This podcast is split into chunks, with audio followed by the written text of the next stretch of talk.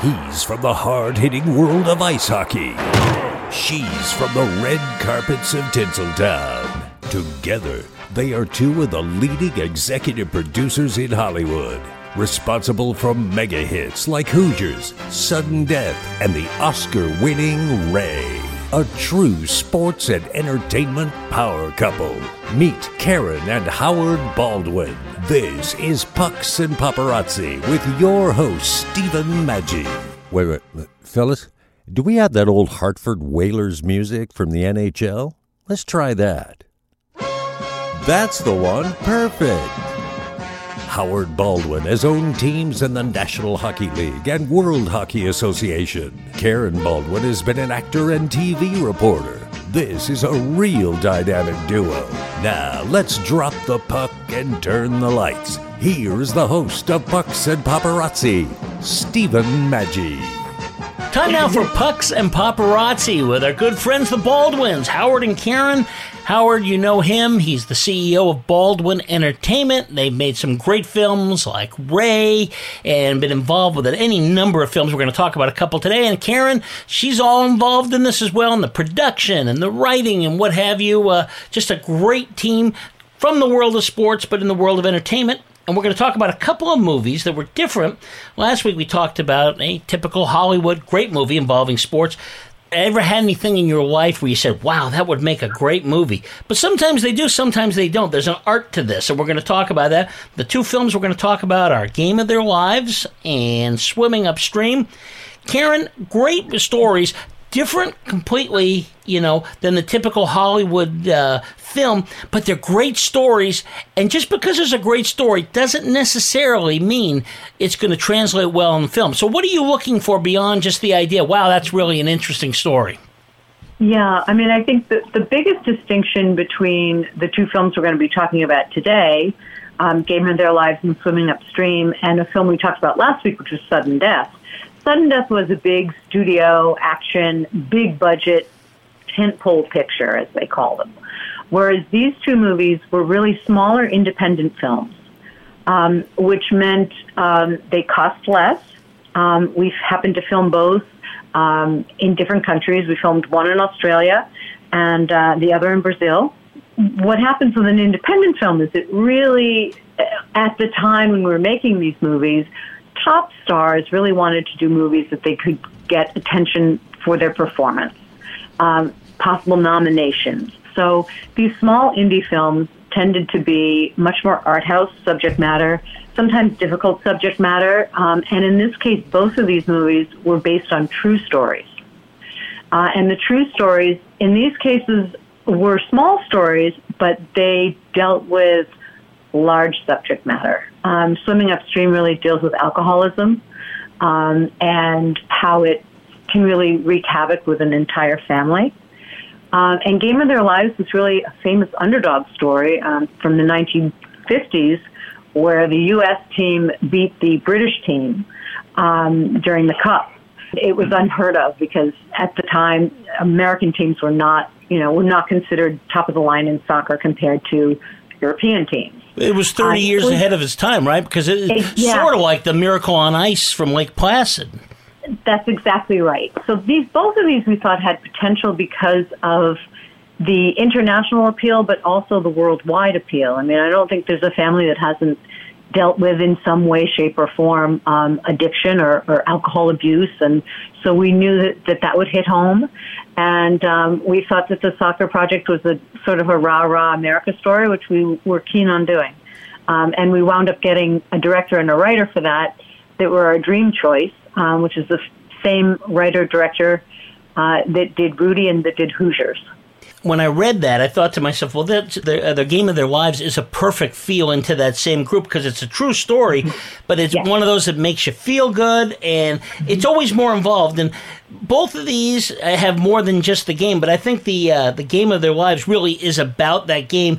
And you yeah. get this feeling of, I guess, a lot of the excitement or a lot of the drama from that comes from all these different people coming from different areas and kind of melding together in the same way like we were talking about with the uh, the United States team in 1980 at Lake Placid. It was sort of the same thing where you have a mix of cultures, and it's always interesting putting together a team. And I guess that's where you find the dramatic part of, of all this. Yeah, I mean, it, the night the World Cup, it was a World Cup, and it was unheard of for an American team in 1950 to be even considered a factor, and, and this this team was not. It was just they go in, they figured they'd lose, and they'd come home. Well, it's a collection of guys, mostly from the St. Louis area, that were pulled together and and uh, you know in the semi-final round they beat the British team, which then was the greatest team in the world. I mean, it was an amazing upset. Wasn't one of the things the hopes was to kind of build up soccer as Mm-hmm. a spectator sport here in the United States and well, I think you know th- that sport is always going to be kind of a harder sell because you compare it, like for example, to hockey. Uh, it's just so it, it, it's just different. It- you know, you grow up with one or another; it's different. But it, it seems to me like soccer works well on film, just because of the very nature of the game. Some of the same things that slow it up seems like it would help putting together a film. Is, did you find that to be the case? You mean to actually film the soccer? Yeah. Yeah, it was a lot easier to do that than than the hockey. Yeah. Um, and and and it's an easier sport to follow because the ball is big and the players are easily identifiable, and and it's not You're not difficult. wearing a helmet. They're not wearing a helmet, so I mean it's. But at the same time, the pace is not. You know, unless you really know soccer and Yeah. you know, and the rest of the world knows it and gets it. It's taken us. I think they've really gotten it now. It has a good following. But who's kidding who? There's not a lot of scoring, and you know, a lot of it is going up and down the field. You don't have skates on or anything like that, so the pacing is way different. Interestingly enough, it was um, Gerard Butler's one of his first That's right. And he he's you know he's Scottish, and so he was very familiar with the soccer and was a good soccer player. Um, so he you know he wound up playing the lead role. Um, and that was, you know, right before he really kind of took off and, and became a big action star himself. Um, and actually, for the rest of the team, we had tryouts. Angelo Pizzo and um, David Anspaugh were they had done Hoosiers and they and Rudy, and they wanted the sport to be believable and look as good as it could look and be as authentic as possible. So we held open tryouts, and um, we cast people who really could play soccer. Uh, and in fact, one guy that they that didn't make the last round cut called us up the next day and he said, uh, "You know, thank you so much for the opportunity, and it's just as well because I've been selected for the Olympic team, and we had cut him." Well, you have to have acting ability too. But I, yeah, I understood that. that. That was one of the things you were looking for. You had to have the, the, the good soccer skills because otherwise you can't sell this. That's A right. hundred percent right. And the soccer looked good. I mean, it looked good on film. Well, and, and Butler, it's kind of cool because he played the goaltender, even though that wasn't. But he understood the game so well that he, he got all that. And Yeah. there's something about the goaltenders. There was a movie I remember. Uh, now I can't remember the name of it, but Sylvester Stallone was in where he played a goalie. Oh yeah, with yeah. Pele, yeah. And uh, right. But I kind of like this a little more, to be honest with you, because I kind of was thinking about that. But I like this movie a little better because it really happened. There's a good feeling about knowing that hey, this was real. No question. you know, That's right. That's right. The the movie you're thinking, I mean, it's called Victory. Isn't Yeah, it? Victory. Yeah, it was Yes, flying. correct. That's Yeah. right. That's Yeah. right.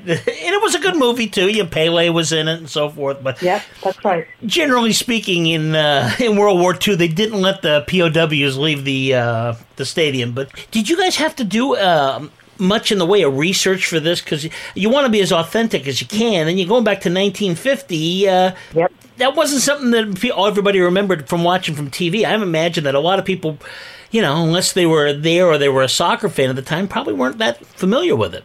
I think that's 100% That's correct. hundred percent Yeah. right. Yeah. And actually, with a period piece, it's always there's always an added expense with a period piece because obviously you have to have period costumes. You have to have the right vehicles. You have to have, you know, a home that has appliances that are of that era, not present day. So it's a little more uh, expensive because it's a little more of an effort. You really have to set dress differently than you would a movie set in present day. You find you find that's really important with any kind of film. You got to make sure you've got that look that people are. Uh, they it's believable, I guess, that it really came Yeah. from that Oh, time. yeah. It's critical. I mean, that's that's so important because the slightest thing can take you out of the movie.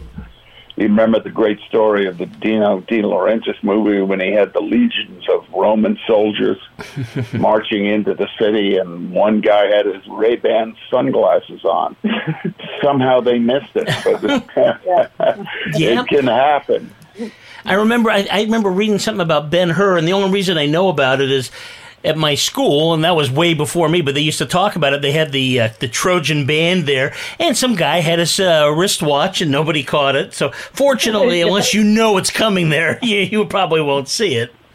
But so that's a great film, and I think anybody that likes history pieces, and I certainly do, and uh, just a fun, a fun game that was really incredible. And if you think back to 1980, you go right back to 1950 when even less people were aware of it, but that kind of makes it even more special. The Yeah. other movie is fascinating, uh, Swimming Upstream, and I want to talk with you about that because, yeah, there's swimming in there, of course, and that's part of all this, but really the story is about this difficult life and we all know people like this. A dysfunctional family can be uh, can be a struggle. And when you're thinking about when they were growing up in the uh, the mid '50s, late you know early '60s, people just hid that stuff. I guess it's a case of using sports to kind of free yourself. Was that the, kind of the idea of the film? Yeah, definitely. Because I think if you look at the pool scenes when he swims, um, you know, when when when you watch what the character when he looks at the water, when there's many sequences where he sort of fantasizes about the water, it it is definitely his escape. Nobody can touch him when he's in the pool.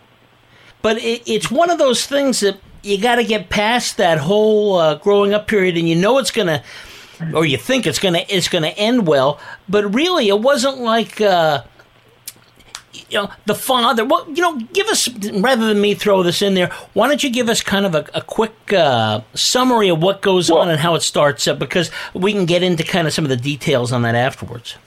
Sure. Um, it's to me, it's probably the most favorite movie or one of them that we've done for me because it has touches on so many important subjects.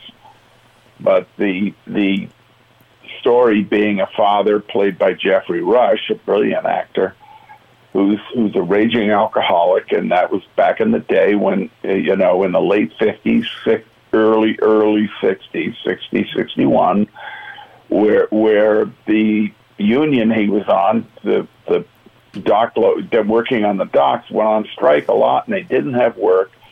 So his drinking was bad. He was laid off from the job, or they were on strike, and his wife, um, played by Judy Davis, another great actress, says take the two boys, John and Tony, to what they call the Baths, which was a swim club. So he reluctantly does, and he's sitting on in the side, and the kids jump in the pool, and lo and behold, to his astonishment, he sees both kids brilliant swim. He said, "These kids can swim, really, really swim." Tony does the backstroke, John does the breaststroke. Now, John was a masculine guy, and and a guy's guy, and Tony wasn't quite that, you know. Yeah. And so the father always resented Tony, but Tony had the bigger heart. And he competed the two boys against each other, and the whole finance, the family dynamic of dealing with the father's alcoholism, the the competition between the two boys um, uh, is is extraordinary to watch. I urge people to watch this movie because it's not only a wonderful movie, and that at the end of the day you feel great, but you learn so much about it. What a dysfunctional alcoholic family can do to each member of the family. And what what's interesting is the father really is laser focused his attention on the brother John because he is sort of a macho kid and he figures, okay, this is my chance. My son's going to go to the Olympics. It's going to be John. Um, and meanwhile, Tony um, really had to had to overcome a, a lot of the hangups because the father was just not nice to him. And ultimately, what wound up happening is through his own strength and really through the love of his mother as well, um, Tony was able to rise above it. And there's a great scene in the movie where another swimmer turns to him and, and makes the comment, and he says, Hey, don't even think that's going to affect me. I've been spiked out by the best of them. yeah. And so you know that, like, you know, you know that kid has learned, like, he's just toughened himself. And, and actually, the father's behavior toward him ultimately is, is what led Tony to be able to be the swimmer that made it to the Olympics. He qualified. He qualified for the Olympic Games, but unbeknownst to anybody in the family, it's a wonderful scene in the movie where he and his mother, and I guess the younger sister and brother, were watching a a um, news RKO, remember those old news bulletins on JFK, and talking about Harvard. And he didn't even know what Harvard was. And then Tony just quietly looked into it and applied without telling mm-hmm. anybody. Mm-hmm. And he got into Harvard. And it was, and, and you know, he gets the letter, and none of and the family was flabbergasted. And they said, "My God, you could be in the Olympics." He says, "I'm going to Harvard," yeah. and t- you know, and he's done great. He's he's a screenwriter, and He- This is his, the, the writer of it. the script is, it's his story. He's Tony. he's telling me. Yeah, and, and that was kind of like really a liberating moment when he says, uh, This is exactly where I want to be. And what a wonderful thing because he didn't have any regrets. He knew, and he did it all himself. And, and that's the part where you really root for, for him. And it's just one of those things that if you don't have that insight, you don't realize what this person has been through. And some of that really, you know, it, it's typical. You can take a kind of a mental beating as he did you know, quite often there. And uh, you know and that- feeling of not knowing when somebody's going to go off it's so difficult. And to be able to turn that around and and, and use that as strength it's just wonderful. And i think that the film does a great job in really capturing it. So i would say to Yeah. somebody if you don't like if you say well that seems boring swimming uh, really that's just a vehicle. I mean it, it's a, it's a story but that's just a vehicle. Uh, it's really the story is the interaction of the family For sure. And the way the swimming is filmed, Russell Mulcahy was brilliant. He was so far ahead of his time. This movie, remember, this movie was made, you know, a while ago. And when you see how he filmed the underwater sequences and, and some of the, the devices that he used and the split screens and all that, that was brand new. No one had done that before. He was really ahead of his time Absolutely. Wow. Absolutely. Well, and is it harder to to uh, to to put onto film things like water sports as, as opposed to like hockey, especially because people know what good hockey looks like. You don't necessarily, you know, it's kind of hard to really understand swimming other than who's ahead, technique and stuff. I don't think a lot of people know that. So, is, is there like a special way, like you say, in this case, I guess he really came up with some uh, innovative ways to capture it.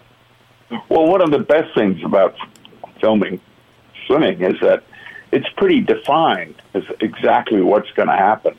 You're going to dive in on the pool in one end, and you're going to go to the other end and either end the race or do a flip turn and come back the other way. So it's very well structured and defined.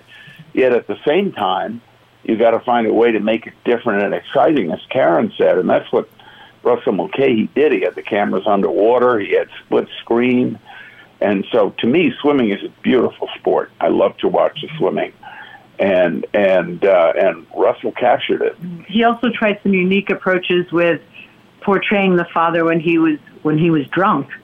Um, he shot a lot of the things. uh, The the floor was see through, clear, and he would shoot up through the floor Hmm. so that it would look blurry and like you could. It was the sensation of it. If you were if you were drunk, and you were looking up at somebody, you'd have that weird sort of, you know, a little dizzy feeling. And so he did a lot of that kind of stuff that I think is subtle, but when you when you watch it closely again, you'll see, yeah, wow, that really made you feel like you were there with the guy who was a little tipsy. Now, this is a real story, but in terms of escape, it seems like swimming is perfect. It's the perfect alternative to Yeah. all this chaos. And Yeah, right. But absolutely, because you know you're just in that pool racing, and even if you swim without it being a race and it's and it's sort of an exercise thing, it's there's something very relaxing about it and intoxicating about it. Uh, so it's it's good. I mean, I just love that movie. It's sort of timeless too, because you know this this goes back obviously like to the fifties and sixties, and yet other than the fact that people kept that sort of thing hidden, uh, really anybody that's been in a difficult situation like that can appreciate all the pressures on that. And then you, you know you're you're in a sport too where you're all out there by yourself. If you do well, you win, and if you don't, you don't. Yeah. Exactly right. It's it's a, of course it's a race against your competition, but it's also a race against the clock. Yeah. You know, if you come in at a certain time, you're probably going to win that race. And interestingly enough, this this movie got so much attention Oh, yeah. in Australia. It won it won the equivalent of five or six, you know, Australian awards, the equivalent of the Australian Academy Award. Here, unfortunately, we were it was released um, by MGM, and MGM was being sold um, right. during the process, and unfortunately, they just they didn't have any money to advertise it or what have you. Yeah. it's kind of a shame because um, it could be one of those movies that they also, you know, could could feature um, Yeah. for people going into rehab and that kind of thing because it really is pretty powerful and and pretty blunt about the effects on each family member. Well, you know, the film, of course, is time has passed, but like you say, it's a great film. It still holds true. Do you try to make an effort to get out to things like TCM or even to, to mm-hmm. large groups of, of, of fans that want to preserve all this great entertainment from the past? Because I think mm-hmm. films like this, people are just dying for it. Eh, you know, they really want to see something like this, and you know. Sometimes, oh, that's an old film. It really isn't, and that story is timeless. That's right. That's right. You're so right. And but what happens once once a distributor gets their arms around it, it becomes their Yeah. property to, you know, to merchandise as such, so that it's really out of your hands. Um, and and that's one of the frustrating things about the business. Right. I, I think the thing is with Judy, uh, Judy Davis and Geoffrey Rush, and actually the, the young fellow who played Tony is in Chicago Fire, uh, Jesse Spencer. Um, and so he wound up with an amazing television career here in the United States. And I think people who are fans of Geoffrey and Judy um, are probably familiar with the movie, and, and we, we get an audience in that regard too because they're so well regarded as actors that you know people like to see what else they've done that they may not have heard of, and this just tends to be one of those movies. Both of the movies are great. You should get a hold of them. One is Game of Their Lives, and that's a incredible true story of a soccer victory that was unheard of at the time, and then a much more involved look uh, into a family in distress swimming upstream. Another great story. If people want to get these, where can they where can they buy that? Is Amazon the best place? Or Yeah, Amazon, yeah, Amazon. You can the iTunes, DVDs, Amazon Amazon. now streaming. I'm sure you know. I mean, Best best thing to do is Google the movie, Yeah, the and it'll name, tell you. and it'll tell you. We will do that, and I'll tell you what else we're going to do. We're going to come back next week and we're going to talk about how difficult this life is that you have. Not for you, but in terms of people that want to get into it, and you can do it, but there's a lot to be looked at, and you're going to tell us about that and give us some ideas. So we'll talk about that next week. Thanks, guys. all right, thanks. Thanks Steve. a lot, Steve. Have a good week. Next time on Pucks and Paparazzi, the Baldwins will discuss the hows and whys of making it as a star. Howard and Karen have been intimately involved in the worlds of both sports and motion pictures, and they will share their secrets of success. That's next time on Pucks and Paparazzi. Thanks for listening. I'm Stephen Manchi. You've been listening to Pucks and Paparazzi. Join us next time for a fun, unique look at the worlds of sports and entertainment. Thanks for listening.